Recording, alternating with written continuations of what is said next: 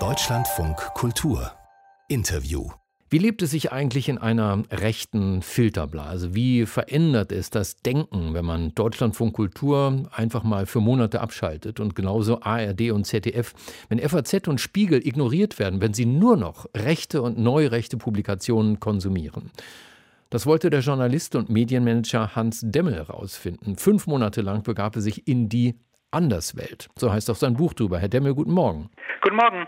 Bevor wir zum Ergebnis kommen, was hat Sie gereizt, an diesem doch eher anstrengenden Selbstversuch, knapp ein halbes Jahr lang seriöse Medien auszublenden? Ach, es gibt unterschiedliche Gründe. Ich habe mich immer schon damit befasst, äh, wie die Zukunft von Journalismus aussehen kann und äh, beispielsweise so diese Ein-Personen-Modelle, die es in den Vereinigten Staaten gibt. Was sind das für welche?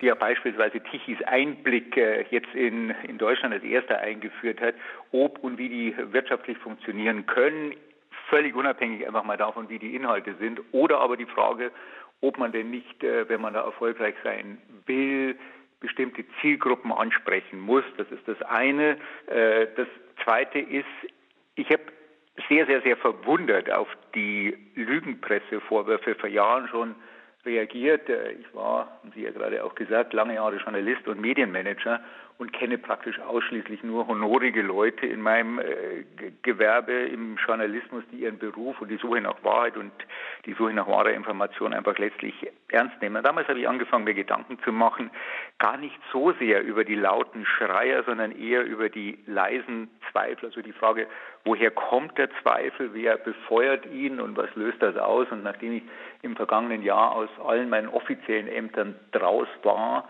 äh, auch die Tätigkeit beim Verband aufgegeben habe, gab es einfach mal die Chance, mich in der Tat zu isolieren und dieser Frage, wie, woher kommt der Lügenpressevorwurf, woher kommt der Zweifel, einfach ein bisschen intensiv und auf eine ganz persönliche Art nachzugehen. Und dann haben Sie sich bemüht, ausschließlich Medien zu konsumieren, wie zum Beispiel Ken FM von Ken Jepsen, Tichys Einblick, Junge Freiheit oder auch das Kompaktmagazin von Jürgen Elsässer. Aber stößt man nicht im Netz automatisch immer wieder beim Googlen zum Beispiel auf Nachrichten aus der ARD, aus Zeit oder Spiegel? Sprich, wie, wie komplett ließ sich denn die hiesige Welt verdunkeln? Ja, zu 100 Prozent ließ sie sich nicht verdunkeln und ich bin an der einen oder anderen Stelle auch äh, froh, Stichwort Corona, da sage ich gleich was dazu, dass sie auch nicht so komplett verdunkelt wurde.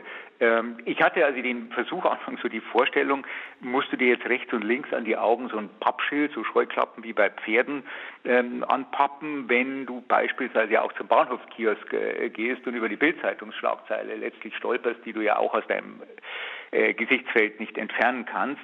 Ähm, ja, ich habe es versucht, soweit es geht, auszublenden. Das hat eigentlich relativ gut funktioniert, indem man sofort wegklickt. Also ein Blick drauf auf Tagesschau, auf Deutschlandfunk, auf äh, alle diese Messenger-Dienste, die ich abgeschaltet habe.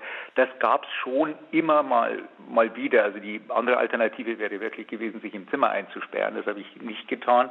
Ähm, aber alle diese klassischen Medien, die ich mit denen ich über, über Jahre gelebt habe, habe ich so weit wie es nur irgendwie geht und fast vollständig, fast vollständig ausblenden können. Lass mich einen Satz zu Corona dazu sagen.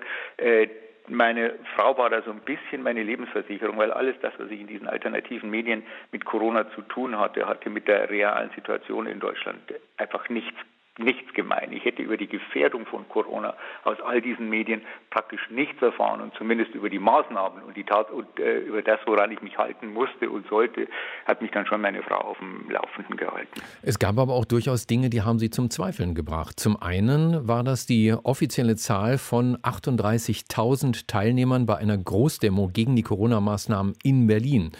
Würden Sie im Nachhinein sagen, die Rechten hatten recht mit ihrer Behauptung, es waren viel mehr? Naja gut, die äh, Frage ist, wie viel mehr und äh, dort wurde von fast allen behauptet, es sei um eine Million herum äh, gewesen und da gäbe es beispielsweise Vergleichsbilder zur Love Parade oder auch zur großen letzten Demonstration in der DDR auf dem Alexanderplatz.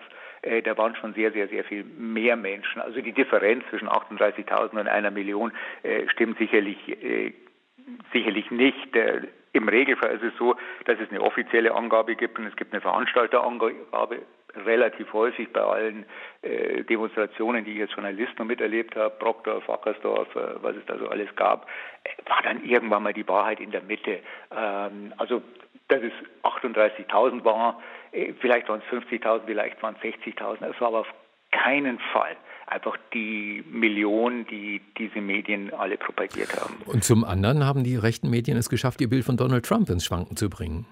Zumindest ins Schwanken und zumindest äh, in, haben sie das ins Schwanken gebracht, äh, was ich über die Jahre einfach letztlich gelesen habe. Ich äh, weiß nicht, wie Ihre Erfahrung ist, aber über Trump wurde in all unseren klassischen Medien, in den Mainstream-Medien oder als Mainstream verunglimpften äh, Medien praktisch nur negativ äh, berichtet.